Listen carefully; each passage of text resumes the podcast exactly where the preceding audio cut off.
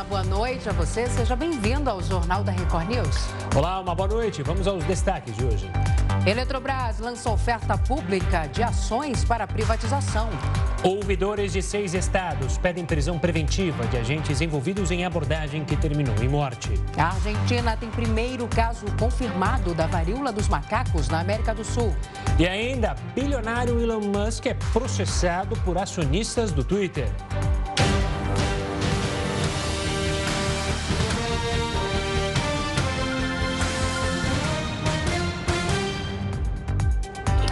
Eletrobras lançou nesta sexta-feira a oferta pública de ações. Esse é um dos passos para a privatização da empresa. A operação que vai resultar na privatização da companhia deve movimentar cerca de 35 bilhões de reais. A estimativa foi apresentada no documento entregue à Comissão de Valores Mobiliários. Cada ação foi calculada em 44 reais.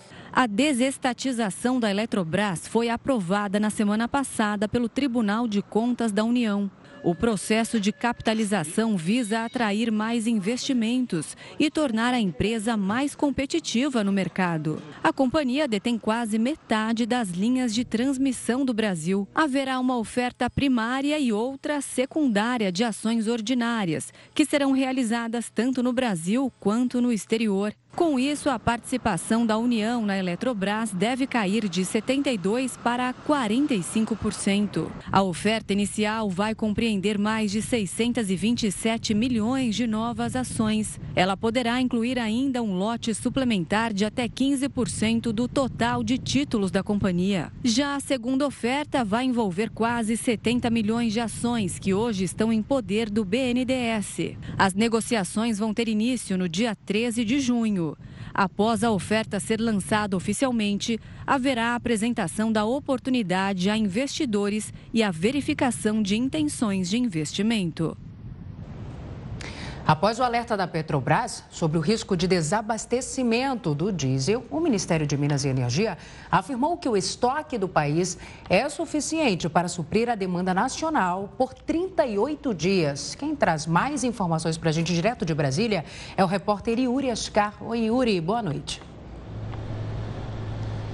Boa noite, Salsi, Gustavo, boa noite a todos. Essa nota do Ministério de Minas e Energia explica que não há, no momento, segundo o governo, um risco de desabastecimento do óleo diesel no segundo semestre do ano, como alertou o presidente da Petrobras, porque o estoque, inclusive, estaria subindo. Hoje ele é de 38 dias. Se paralisasse hoje a chegada de mais óleo diesel em todo o sistema de distribuição para os postos de combustíveis em todo o país. E no último monitoramento, esse prazo era de 30 dias. Então já são oito dias a mais. E o Ministério de Minas e Energia também informou que já está trabalhando junto à Agência Nacional do Petróleo, a ANP, e a EPE, a empresa de pesquisa energética, e monitorando, inclusive, junto com as empresas do setor, a situação do combustível. Especialistas, analistas e também a Petrobras alertam para esse risco com a alta da demanda, principalmente em setembro, um mês que nós temos aí muita, o agronegócio, né, com o comércio de grãos, tendo que fazer o transporte né, de todos o, toda a produção até a chegada aos portos, ao mesmo tempo que também temos promoções no comércio varejista com a Black Friday, também colocando muitos caminhões ao mesmo tempo nas estradas brasileiras consumindo óleo diesel, em um cenário de guerra na Ucrânia, em que os estoques internacionais seguem baixos e que o Brasil ainda é dependente de 30% de óleo diesel importado. Inclusive, a produção nacional está perto do máximo e também pode cair no caso de alguma manutenção nas refinarias nacionais. Mas, segundo o Ministério de Minas e Energia, está afastada essa possibilidade no momento, enquanto nós tivemos essa semana aprovado na Câmara dos Deputados um projeto que agora vai ser analisado pelos senadores, que diminui o ICMS, a alíquota do ICMS sobre combustíveis, que seria no máximo de 17%, e temos também, para chegar na pauta, provavelmente semana que vem da Câmara, um novo projeto que dá mais força à Agência Nacional do Petróleo na regulação dos preços dos combustíveis, que hoje é de responsabilidade exclusiva da Petrobras. Gustavo Salsi. Tá certo, Yuri. Obrigado pelas informações detalhadas. Uma ótima noite, um ótimo final de semana. E a gente chama para esse assunto mesmo o Heroto Barbeiro para falar mais sobre essa falta de oferta com o diesel, né? Heroto, uma boa noite. O que está acontecendo então? O Yuri explicou um pouquinho, mas fala mais para a gente sobre essa falta do combustível. Bom, o, o, Yuri deu as informações realmente mais importantes, mas apenas queria acrescentar algumas. Tem uma ideia: um caminhão carregado, caminhão grandão, pesado, ele, gasta, ele, ele, ele consome um litro de óleo diesel para andar dois quilômetros. Imagine, por exemplo, a distância entre São Paulo e Brasília, tem mais ou menos mil quilômetros. Por aí você tem uma ideia da quantidade que um único caminhão consome para vir de Brasília até São Paulo com diesel. Além disso, a gente tem que entender que as locomotivas brasileiras também são movidas a diesel. Os navios também são movidos a diesel. E mais do que tudo isso, o principal meio de transporte das cidades brasileiras é ônibus.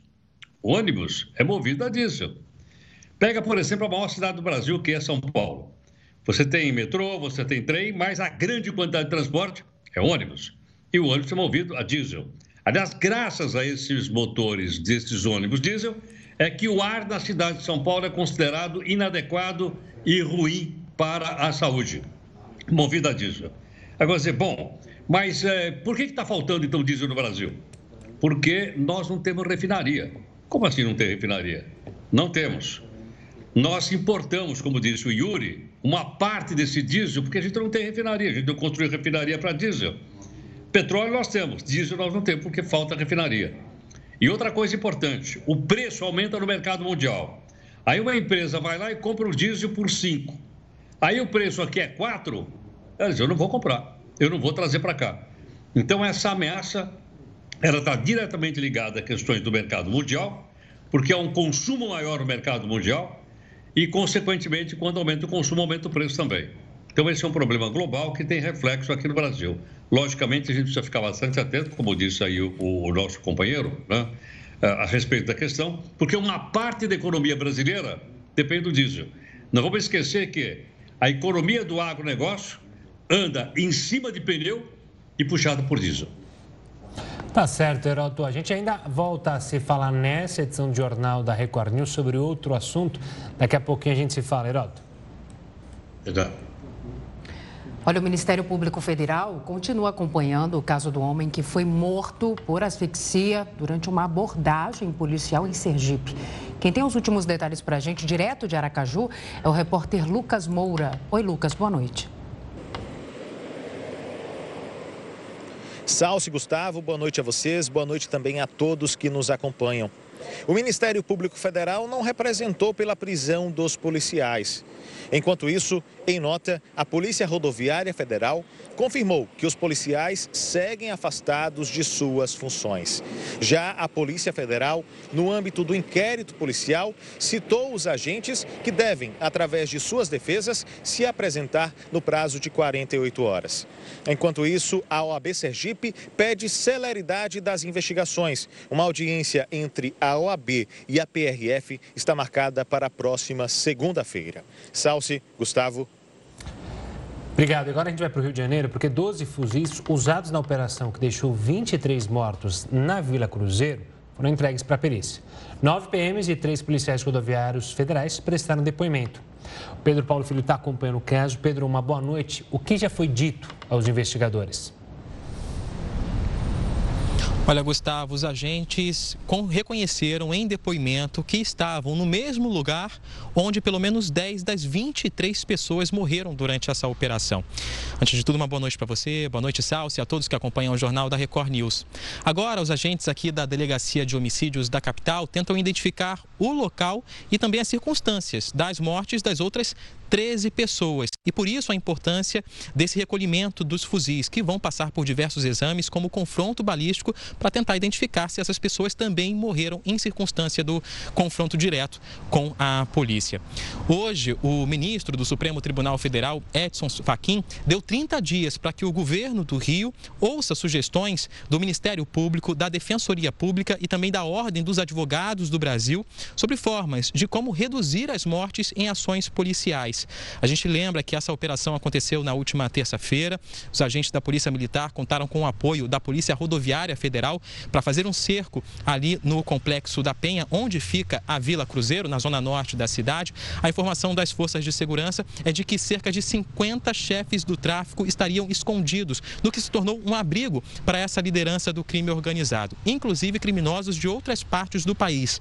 Essa operação teria sido antecipada porque havia uma ameaça de transferência, migração do complexo da Penha, na Zona Norte, para Rocinha, na Zona Sul. Mas essa operação continua sendo investigada pelo Ministério Público aqui do Rio de Janeiro também, além da Polícia Civil. Bom, o que diz o outro lado? O governo do estado voltou a defender essa operação. A gente tem até um destaque, um trecho do que o governador do Rio, Cláudio Castro, comentou no Twitter ele disse que as armas apreendidas na Vila Cruzeiro têm grande poder de destruição, muitas delas, inclusive, sendo usadas em guerras como a da Ucrânia, e disse ainda que a comunidade tem o direito de viver em paz, sem a liderança do crime. Bom, hoje o Ministério Público Federal também deu 72 horas para que a Polícia Rodoviária Federal informe os nomes dos agentes que participaram dessa operação conjunta. Salsi e Gustavo. Tá certo, obrigado pelo detalhamento, Pedro Paulo. Uma ótima noite, também um ótimo final de semana. A Argentina confirma primeiro caso da varíola do macaco. O Jornal da Record News volta já com essa e outras informações. Estamos de volta com o Jornal da Record News para falar que nesse final de semana acontece a virada cultural aqui na capital paulista. O evento não acontecia há dois anos. Assunto para Heroto Barbeiro. Porque não é só festa, né, Heroto? Com a Cracolândia espalhada por São Paulo, a gente tem mostrado aqui nos nossos telejornais, os moradores temem a falta de segurança. Será que também quem ia curtir a virada está ressabiado?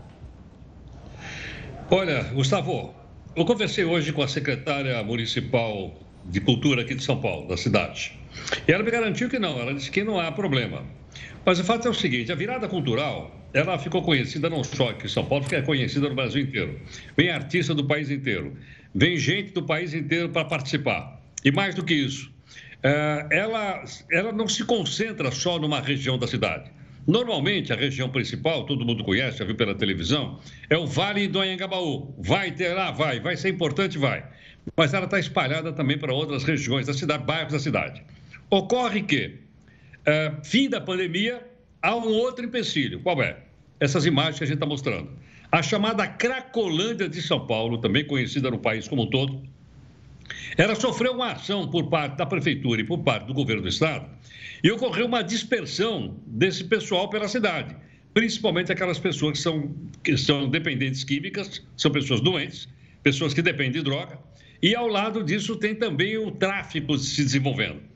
Então as pessoas estão temendo o seguinte, que como, a, como eles estão espalhados pela cidade, eles deverão estar nos diversos shows em várias partes da cidade. E isso, logicamente, não traz segurança para ninguém. Por esse motivo, disse a secretária: olha, uh, fica tranquilo, porque a polícia vai estar lá, as pessoas vão poder ir na virada cultural.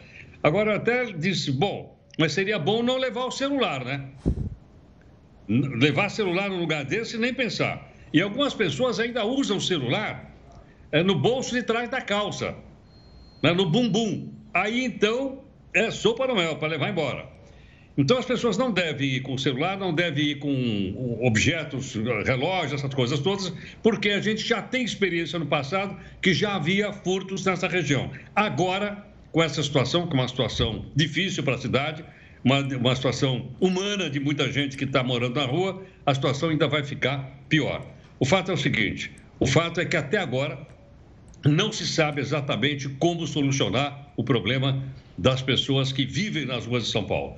Eu perguntei também o seguinte: esse pessoal todo veio, é, é são moradores de São Paulo? E ela me disse: não, apenas 20%.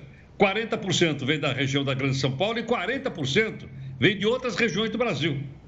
Então você imagine a quantidade de pessoas que são dependentes químicas e a quantidade de traficantes que estão misturados aí. Então você vai ter de um lado o show, do outro lado o temor da segurança e algumas famílias dizem que as crianças nem podem sair na rua porque tem medo de que essas crianças possam sofrer qualquer tipo de violência. É, infelizmente, esse é, o, esse é o panorama do que vai acontecer nesse final de semana, quando deveria ser uma coisa agradável, bacana, etc, etc. E eu até ia convidar vocês para participar de uma delas, mas eu acho que eu não vou convidar mais por causa dessas questões. Mas eu sei que vocês gostam de uma balada. Opa, ah, quem não gosta, né? Tem outro ponto que é importante a gente ressaltar, que é o aumento né, do casos, dos casos de Covid-19 aqui na capital paulista, né, com as aglomerações dos shows da virada cultural. É importante ficar atento a isso.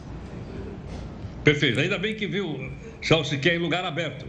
É. Portanto, a, a, vamos dizer assim, a possibilidade da gente adquirir a doença é menor, existe, mas é menor. Agora, o problema maior é o problema da segurança. Das pois é. pessoas é. poderem ir lá se divertir, uh, passear, namorar, etc, etc, etc, de uma maneira segura. Pois é, e o relato não só de quem ia, passe... ia pretendia ir para os shows, mas o relato de quem mora na região da Cracolândia que se espalhou, né, como você bem disse, Heroto, é desesperador. Você falou que famílias não deixam os filhos mais saírem na rua. Tem gente que não sai mais de casa com medo, porque justamente está desesperado com a situação. A gente tem acompanhado aqui na Record News e mostrado os protestos de moradores. Houve uma reunião dos moradores da região ali com o prefeito é, de São Paulo para tentar achar uma solução, porque é desesperador de fato para todos os envolvidos, né? Para, obviamente, os usuários, porque é uma situação de saúde pública, no caso deles, e para os moradores da região. Quem se safa ali, quem está se dando bem, são justamente os traficantes. A gente mostrou, eles aproveitaram, a gente estava vendo imagens, eles se aproveitam para camuflar, de fato, entre os usuários. Eles usam as barracas que muita gente usou para fugir do frio, para vender a droga ali dentro e aí não conseguir ser visto pela polícia. Ou seja, tem toda uma tática desse crime organizado e, e, é triste a situação do centro de São Paulo, que é tão bonito, né, Heroto? Você que conhece tão bem o centro da capital paulista, degradado por causa dessa situação. E olha, só uma última informação que não são apenas as praças. Por exemplo, as estações de metrô. Hoje, mesmo à tarde, eu passei pela estação do metrô da Marechal Deodoro. Eu vim daí da Record. Saí daí da tarde, peguei o metrô lá na Barra Funda e desci na estação, uh, uma única estação, Deodoro. A quantidade de pessoas que estavam ali em volta daquela estação era muito grande. Então, são pessoas que estão abandonadas na rua, que precisam do poder público, precisam de, de, de, assistência médica, e a gente não vê isso nem do lado da prefeitura, nem do lado do governo do Estado. E só uma lembrança, Heroto, você falou do celular, né? Se for no show levar o celular, porque muita gente quer fazer vídeo, né? Coloca no bolso da frente e também é bom não ir levar os aplicativos do banco, né, Heroto? Tá uma situação bem perigosa. Ah, tira o Pix, nenhum vai lá. Aplicativo de tira é. Pix de lá, não deixa nem com, com virada, nem sem virada. Eu sugiro que não ponha aplicativo de Pix em celular. Faça que nem você, deixa só no computador de casa. Só no computador, assim mesmo, com 32 senhas. E com os dois gatos em cima para não deixar ninguém chegar perto. um abraço aí, gente. Obrigado. Um abraço, ótimo final de semana. Vai sextar. Então, tchau. O primeiro caso da varíola do macaco foi confirmado na Argentina. Esse é também o primeiro registro na América Latina. O paciente mora em Buenos Aires e voltou de uma viagem para a Espanha. Ele teve feridas pelo corpo e febre. Até agora, o vírus já infectou 200 pessoas em 21 países, a maioria na Europa. E ainda no cenário internacional, a polícia do Texas admitiu que conduziu mal a operação para capturar o assassino que matou 19 crianças e duas professoras nos Estados Unidos. Este foi o pior massacre em uma instituição de ensino infantil em quase 10 anos no país. O diretor do Departamento de Segurança Pública do Texas, Steven McCraw, disse que os policiais deveriam ter invadido a sala onde o assassino Salvador Roma, de 18 anos, fazia os disparos. Em entrevista coletiva, ele respondeu às críticas feitas por pais de alunos de que os policiais demoraram muito para entrar no colégio e prender o criminoso. Em vez de invadir a sala e evitar que o menino atirasse contra as crianças, os policiais esperaram no corredor do lado de fora até a chegada de uma equipe tática e depois pela chave do zelador do prédio. Por causa da espera que demorou mais de uma hora, o autor do massacre teve tempo de matar 19 crianças e duas professoras no local. A investigação revelou que ele disparou mais de 100 vezes contra os alunos. O criminoso foi morto pela polícia ainda na escola. Olha, um protesto contra o armamento acontece na cidade de Houston, nos Estados Unidos, nesta terça-feira. Manifestantes protestaram em frente a uma convenção anual de armas que acontece na cidade. Nesta sexta-feira, perdão. Os manifestantes seguravam camisetas com manchas vermelhas e cartazes que pediam o fim da venda de armas automáticas no país. A convenção da Associação Nacional do Rifle é feita todo ano e reúne integrantes de clubes de tiro de várias partes dos Estados Unidos. No local são vendidas e apresentadas novas armas para o público. Ex-presidente da escola de samba Vai Vai é alvo de operação da polícia. O jornal da Record News volta daqui a pouquinho. Estamos de volta com o Jornal da Record News para falar sobre a Eletrobras, que entregou hoje os documentos necessários para continuar com a privatização da companhia. Vamos conversar então com a pesquisadora do FGV Série, Rosana Santos. Boa noite, Rosana. Obrigado pela participação aqui conosco. Explica para a gente, essa é a última fase, ou seja, enfim, vai sair a privatização da Eletrobras? Olha, a expectativa do governo é que saia dia 9 de junho. Para que isso aconteça, ainda o próximo passo seria fazer um, um roadshow, onde são apresentados para os investidores as condições e tudo da, dessa oferta de, de ações. Em seguida, passa-se por um processo que é, chama-se booking, né, que é ver quem são e qual é o volume de interessados, e a partir dessa informação, é, com o volume de interessados, aí vai-se para o pricing, né, que, é o determina, que é a determinação do preço final da ação, que deve ocorrer, então, dia 9 de, 9 de junho. Faltam poucos passos até que é, esse processo de capitalização da Eletrobras chegue ao, ao, ao fim e ao cabo. Rosana, agora meu boa noite para você. Boa noite. Hoje, quem seriam os principais interessados aí na compra das ações da Eletrobras? Olha, é, é, isso é uma per pergunta bem interessante. A, essa privatização da Eletrobras não é exatamente uma privatização nos moldes tradicionais, não vai ter um comprador.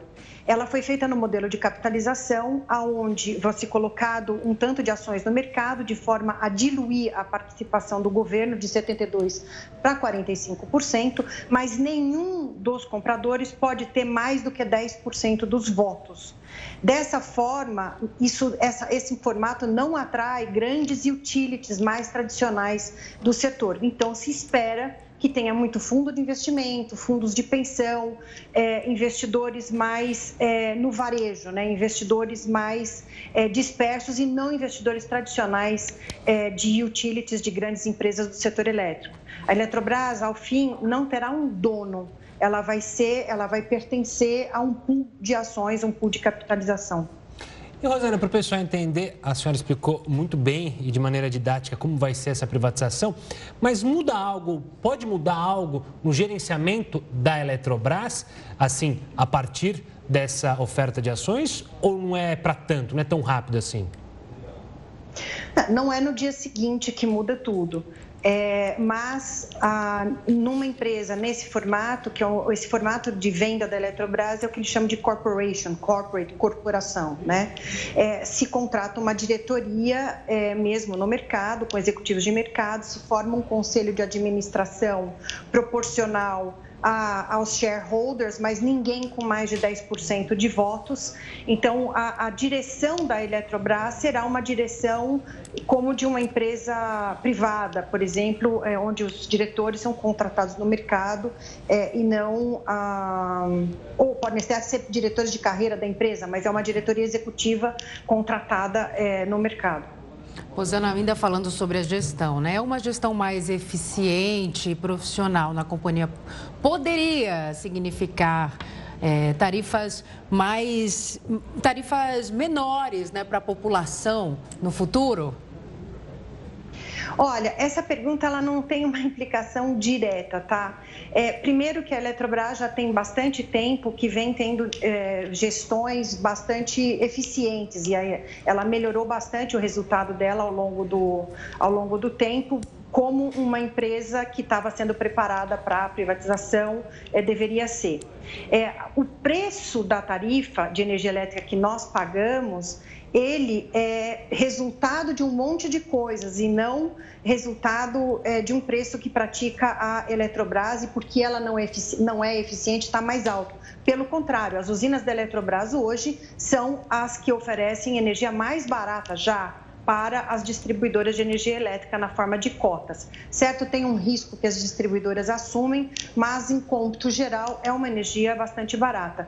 E ela não vai ficar mais barata, a energia em si, por causa da privatização.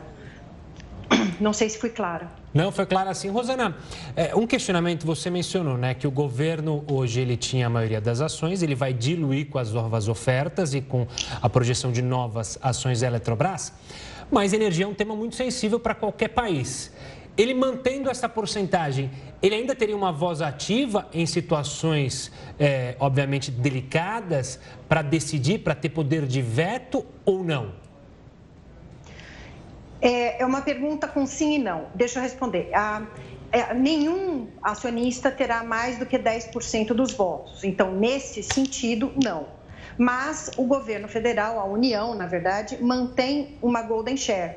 Ou seja, ela tem uma golden share para impedir que medidas extremas fossem tomadas ou mesmo que o próprio modelo de, corpo, de corporation se fosse alterado. Então, nesse sentido, sim ela, a, a, União mantém uma Golden Share para situações de emergência, para situações é, extremas.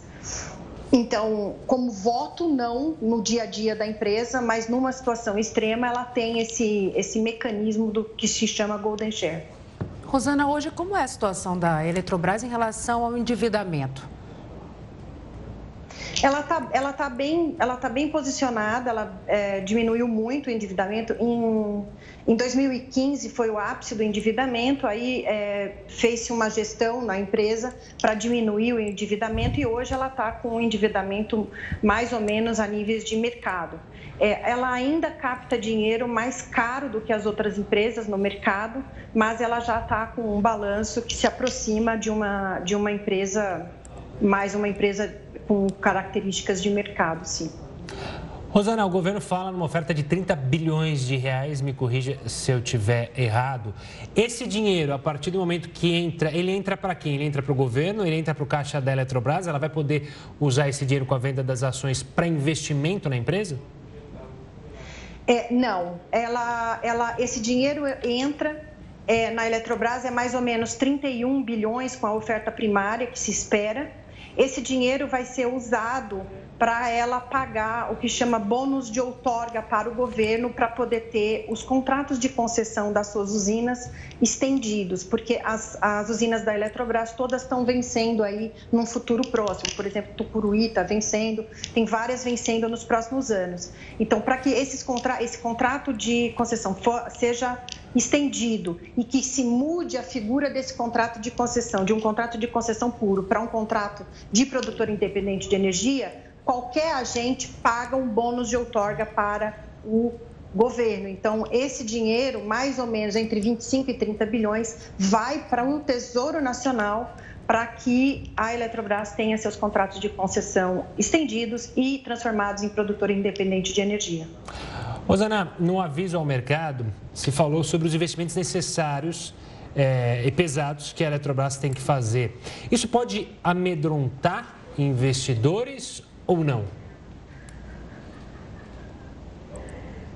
Pergunta complicada. É, é, é uma série de obrigações que estão na mesa, inclusive, por exemplo, 10 bilhões para a recuperação de bacias, tem uma série de obrigações que foram colocadas junto com a venda da Eletrobras e qualquer investidor vai colocar esse dinheiro na conta para saber se vale ou não aquele tanto que ele está pagando pela, pela ação. Isso uma coisa. A outra coisa é, e eu espero sinceramente que não ocorra e que isso tenha sido olhado, é que a gente, no timing agora, né, junho, a gente começa a ter, é, entrar no verão europeu. Meados de junho para frente é um período onde desacelera muito é, na Europa os investimentos. Então, e a gente precisa muito de atrair muita gente interessada em comprar a Eletrobras para que o valor de venda seja um valor bem legal para a sociedade brasileira. Né? Então, é, o que seria bacana é que muita gente tivesse é, interessado e que esse timing meio junto do, do, do verão europeu ou a proximidade das eleições, eu não sei, que qualquer coisa dessas é, dessas, desses, desses condicionantes que estão hoje aí entre é, na cabeça dos investidores, que isso não afugente ninguém. Inclusive, como você disse, um monte de investimentos obrigatórios que tem que ser feito, que estão colocados na lei, na lei da Eletrobras. Espero sinceramente que tenha muita gente interessada para que o valor para a sociedade brasileira seja alto. Claro, nós Esperamos. Muito obrigada, Rosana, pela sua participação aqui no Por Jornal nada. da Record News. Uma ótima noite para você. Excelente fim de semana. Boa noite. Boa noite. O Ministério da Saúde passou a recomendar a dose de reforço contra a Covid-19 também para adolescentes de 12 a 17 anos. De acordo com a orientação da pasta publicada nesta sexta-feira, a aplicação deve ser feita quatro meses após a segunda dose. A preferência é de que seja usada a vacina da Pfizer, independentemente da marca recebida anteriormente. Caso ela esteja indisponível, o Ministério indica o emprego da Coronavac, exceto para jovens imunossuprimidos, que devem receber somente a da Pfizer. Olha só, a Prefeitura de Guarulhos, aqui na Grande São Paulo, vai começar a cobrar taxa de poluição das aeronaves em Cumbica. Pois é, o projeto de lei sobre o assunto foi aprovado pela Câmara Municipal da cidade. A taxa de preservação ambiental vai ser de aproximadamente R$ 11.700 para cada tonelada de peso total da aeronave. Os aviões militares estão isentos. De acordo com a Prefeitura, o valor da cobrança será destinado a projetos ambientais e de saúde pública. O ex-presidente da escola de samba Vai Vai foi alvo de uma operação da Polícia de São Paulo por lavagem de dinheiro. Quem tem os detalhes para a gente sobre os motivos desta investigação é o repórter Tiago Gardinali. Oi, Tiago, boa noite. Olá, Salsi. Boa noite a você, o Gustavo, a todos que acompanham o JR News. Uma grande operação que aconteceu durante o dia de hoje foi conduzida pela sexta delegacia aqui do DEIC, que é responsável por investigar crimes relacionados à lavagem de dinheiro e facções criminosas. O principal investigado é o ex-presidente da conhecida escola de samba paulistana Vai Vai o Beto Bela Vista. E tudo começou com uma suspeita de uma compra e venda de um terreno para a transferência da quadra da escola de samba. O ex-presidente comprou esse terreno por 2 milhões de reais, um valor considerado muito abaixo do preço de mercado, e revendeu para a própria escola de samba por 6 milhões de reais. Também há o envolvimento de uma construtora espanhola que é responsável pelo consórcio da futura linha laranja do metrô aqui de São Paulo. Então, o ex-presidente da Vai Vai o irmão dele e dois representantes desta construtora espanhola foram ouvidos aqui no DEIC, estão sendo investigados. 19 mandados de busca e apreensão foram cumpridos em diversos endereços relacionados à escola de samba, ao ex-presidente, ao irmão dele e também nos escritórios desta construtora espanhola. Agora a polícia quer saber qual a relação entre a compra e a venda deste terreno a relação da construtora, da escola de samba, inclusive o atual presidente da escola de samba Vai Vai também foi ouvido aqui no DEIC, né, apenas é, a, a, título de é, investigação, de apuração, né, ele foi ouvido para prestar esclarecimentos, porque o nome da escola de samba está envolvido nesta operação. E um dado que chama a atenção é que tanto o Beto Bela Vista como o irmão dele, conhecido como Du, eles já cumpriram pena ao lado do Marcos Camacho, o conhecido Marcola, líder da facção criminosa que atua dentro e fora dos presídios. Então foi uma grande operação policial conduzida pela sexta delegacia aqui é, do DEIC que envolveu um dos ícones do carnaval paulistano e certamente esse assunto terá desdobramentos nas próximas semanas. Tá certo, Tiago, obrigado pelas informações. Uma ótima noite, um ótimo final de semana. Olha só, azeite brasileiro é eleito um dos melhores do mundo, hein? O Jornal da Record News vai falar sobre isso, mas é depois de um rápido intervalo.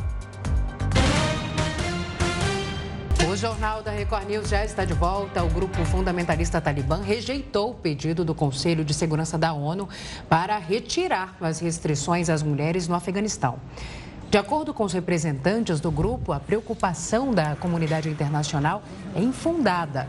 A ONU acusa o Talibã de restringir os direitos básicos de meninas e mulheres.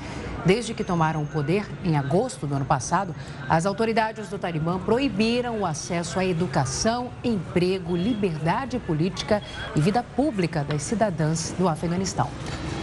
Vamos falar de um assunto bacana agora? Uma premiação que enche o Brasil de orgulho, principalmente os gaúchos. Pois é, o azeite Milonga foi eleito um dos melhores do mundo durante uma premiação na Itália. Sobre isso, a gente conversa agora com o Cris Vogt. Ele é sommelier e produtor do azeite premiado. Cris, uma boa noite. Antes de mais nada, parabéns por mais esse prêmio. Obrigado pela participação aqui conosco. Se não me engano, não é o primeiro prêmio que vocês recebem. Mas eu vou fazer um trocadilho péssimo, mas eu tenho que fazer. Mas esse em especial teve um gosto é, um, maior? Boa noite, Salso. Boa noite, Gustavo. Boa noite. É um prazer falar com vocês. É, na verdade, é o primeiro prêmio que a gente recebe, porque é a primeira vez que a gente entra numa competição de azeite. Né? Então, a gente sabe que muitos brasileiros já foram premiados, o azeite do Brasil tem cada vez mais conquistado espaço é, no, no, mundo todo, né, como um azeite de qualidade, né, mas obviamente para nós, né, tá nessa competição pela primeira vez, né, é uma das competições mais importantes do mundo do azeite, né, e receber o prêmio que seria o prêmio máximo que um azeite do hemisfério sul pode receber, para nós é uma grande conquista, uma grande alegria. E crise é a mais importante, né? Competição de azeite de oliva. Agora sim, é, o azeite brasileiro ganha espaço, obviamente, mas a produção ainda é um desafio para vocês? Sim, ela, na verdade, assim, a, a, produção ela tem crescido, né? A agricultura é muito recente no Brasil. É, são questão de 15 anos que está se produzindo, né, com uma escala mais industrial. E os nossos pomares são bastante jovens, então a gente tem cada vez mais buscando consultorias, né, para entender melhor a questão climática, agronômica, né, para tentar produzir cada vez mais. Mas de qualquer maneira a gente está tendo boas surpresas, né? O nosso pomar ele é bastante jovem, ele fechou agora cinco anos, né? Essa primeira parte do plantio e esse que conquistou o prêmio no caso e já teve áreas onde produziu 10 toneladas no hectare, o que é um volume bastante expressivo. Foi um ano muito bom, né? tanto em volume quanto qualidade. Né? Mas cada vez mais tem se investido em conhecimento, principalmente para a gente conseguir superar o desafio e conseguir mais volume. Por falar nesse conhecimento, se a gente olha os grandes produtores de azeite, todos têm uma ligação também especial é, com grandes produtores de vinho.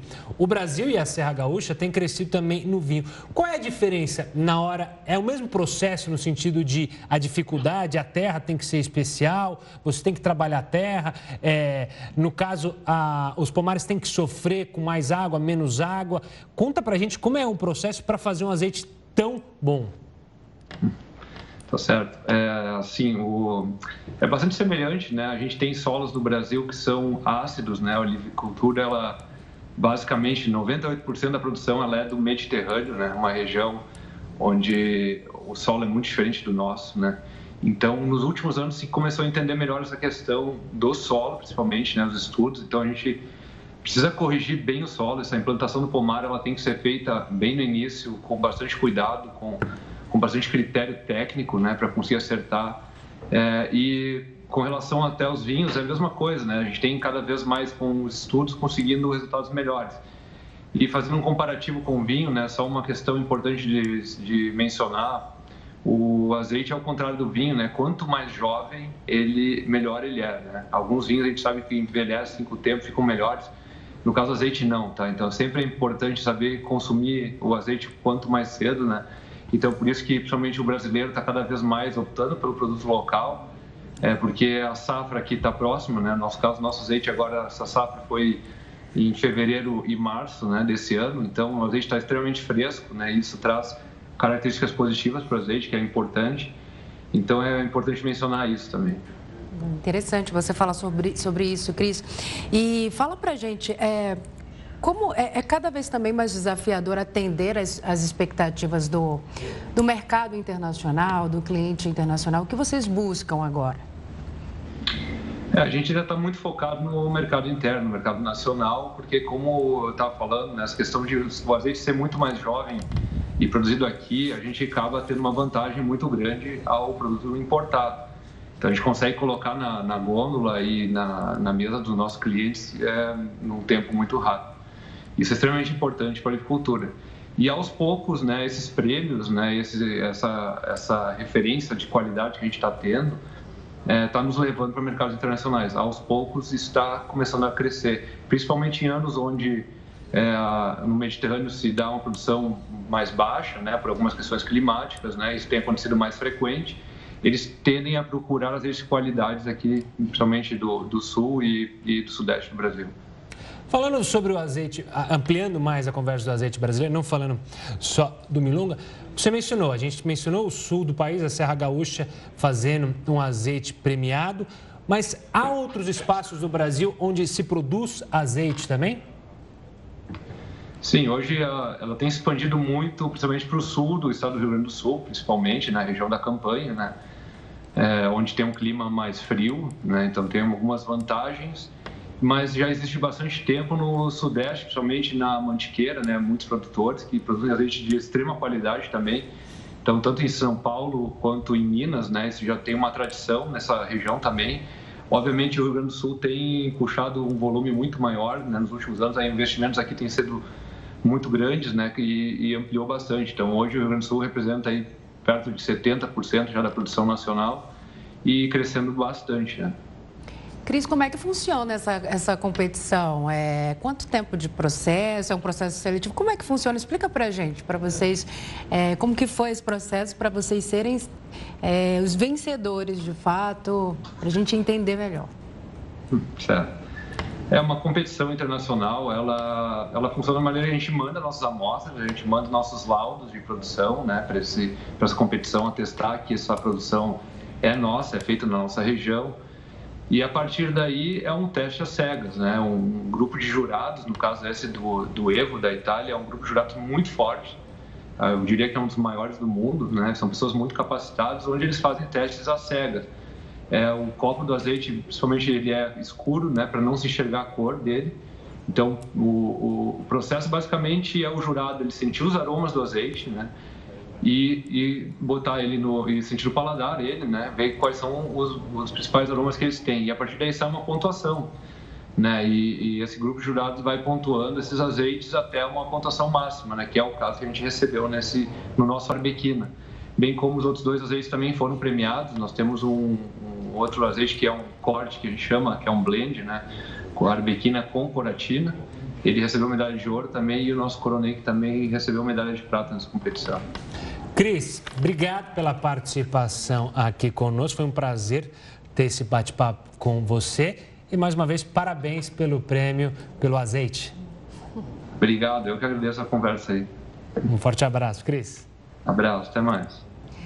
Bilionário Elon Musk é processado por acionistas do Twitter. O Jornal da Record News volta em 30 segundos. Estamos de volta com o Jornal da Record News para falar que o brasileiro vai precisar trabalhar até o próximo domingo só para pagar impostos. Pois é, o levantamento é do Instituto Brasileiro de Planejamento e Tributação. O estudo computa os dias trabalhados para pagar tributos. O valor chega a ser 40,82% do seu rendimento aí, do rendimento médio do brasileiro. Para aqueles que recebem até 3 mil reais de salário, são necessários 141 dias trabalhados para conseguir pagar todos os impostos que vão para os nossos governantes investirem, ou pelo menos tentarem investir, ou deveriam investir em saúde, estradas, educação, educação. enfim. Isso. O júri que está decidindo sobre o caso dos atores Johnny Depp e Amber Heard terminou o primeiro dia de deliberação, deliberações sem chegar a uma decisão. Eles vão se reunir novamente na próxima terça-feira. E o ex-casal se enfrenta em uma batalha milionária. O ator está processando a atriz cerca de 200 250 milhões de reais por difamação. A atriz também processa o ex-companheiro pelo mesmo motivo em uma ação em que pede cerca de 500 milhões de reais. Mais de três meses de guerra na Ucrânia, o número de mortes do país só aumenta. A guerra já matou 4 mil civis, segundo a ONU. Entre os mortos estão 200 crianças. O relatório das Nações Unidas diz que a maioria das vítimas foi morta por bombardeios ou ataques aéreos. E esses ataques continuam.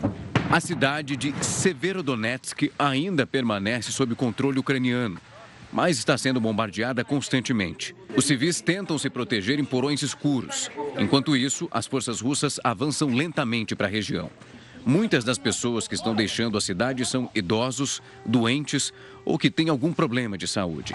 Em Liman, também no leste do país, grupos separatistas aliados à Rússia teriam tomado controle total da cidade. A região estratégica era um dos principais alvos do exército de Putin.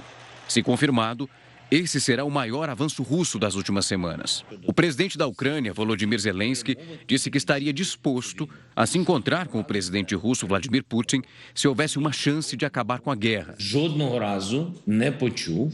Esta reunião é precisamente para que nosso país possa viver, para que a guerra acabe, para que nosso povo retorne e para que não haja crise alimentar global. E por falar em crise alimentar, os portos marítimos ucranianos permanecem bloqueados pela frota russa do Mar Negro.